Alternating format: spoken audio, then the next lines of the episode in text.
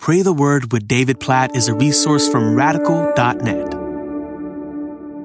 2 Timothy chapter 4 verse 7. I have fought the good fight. I have finished the race. I have kept the faith. What a description of the Christian life. According to Paul, as he's in prison and getting near the end of his life, writing this letter to Timothy, and he says, I've fought the good fight. I've finished the race. I've kept the faith. This is one of those places in the Bible where we are reminded that the Christian life is pretty much never described in God's word as a coasting down a hill with the wind blowing through your hair and everything's just smooth and easy. That's never the description we see of following Jesus in this world. From the very beginning, Jesus says, if you're going to follow me, you must deny yourself, take up a cross daily and follow me. What a picture. And so we shouldn't be surprised when following Jesus in this world involves challenges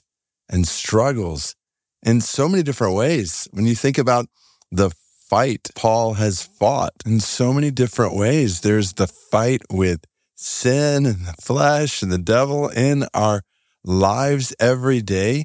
There's the spiritual warfare against temptation every single day, against all the devil's schemes to keep us from God today and tomorrow and the next day and the next day. It's why he gets to the end of this verse. He just says, I've kept the faith. I've held fast in faith through all these days. And that's not to mention the suffering and the trials that life in a fallen world bring along the way. I just think of all the different things that people who are listening to this right now are walking through physical, pain or struggles, emotional, mental challenges. That's in our own lives. I think about people walking through challenges in family and work and church and so many different facets of our lives.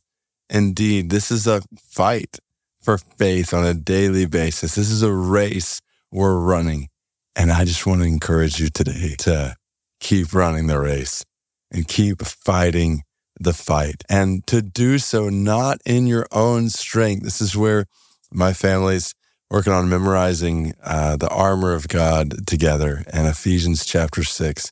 And that first verse in Ephesians 6:10 says, "Be strong in the Lord and in the strength of his might." And then it goes on to talk about the fight against spiritual warfare in our lives, but we do so not in our own strength, but in the strength of God's might, which is never ending, which is all encompassing. He is omnipotent. He is all mighty and he gives us strength to fight the good fight today, keep running the race today and to keep the faith all the way to the end. So God, I pray this over my own life. I pray this over every single person listening right now that you would help us today by the strength you provide, by the new mercies you give us.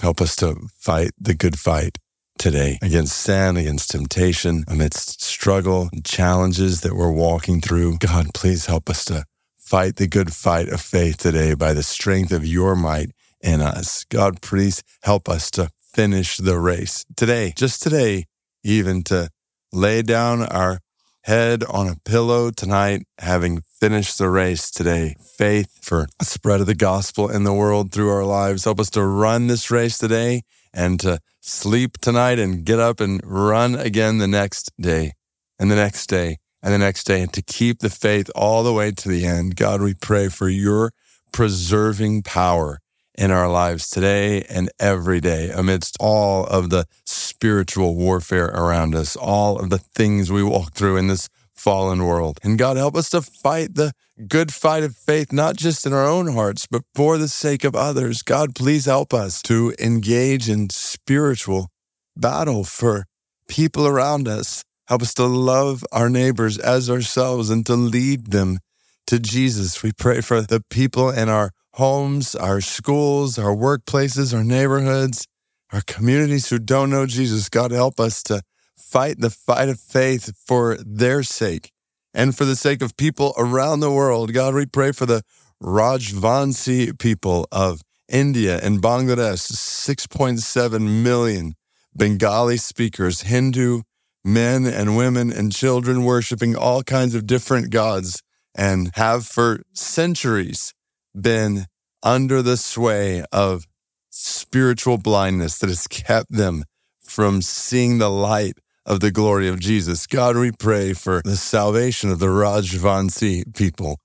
We pray that you would send laborers to the Rajvansi people, that they might hear the gospel and that they might be saved from their sin and restored to relationship with you and redeemed and transformed by your love and your grace and your mercy for all of eternity. Oh God, as long as we have breath in this world, help us to fight this good fight, to finish this race, and to keep the faith all the way to the end, including today. In Jesus' name we pray, according to 2 Timothy 4 7. Amen.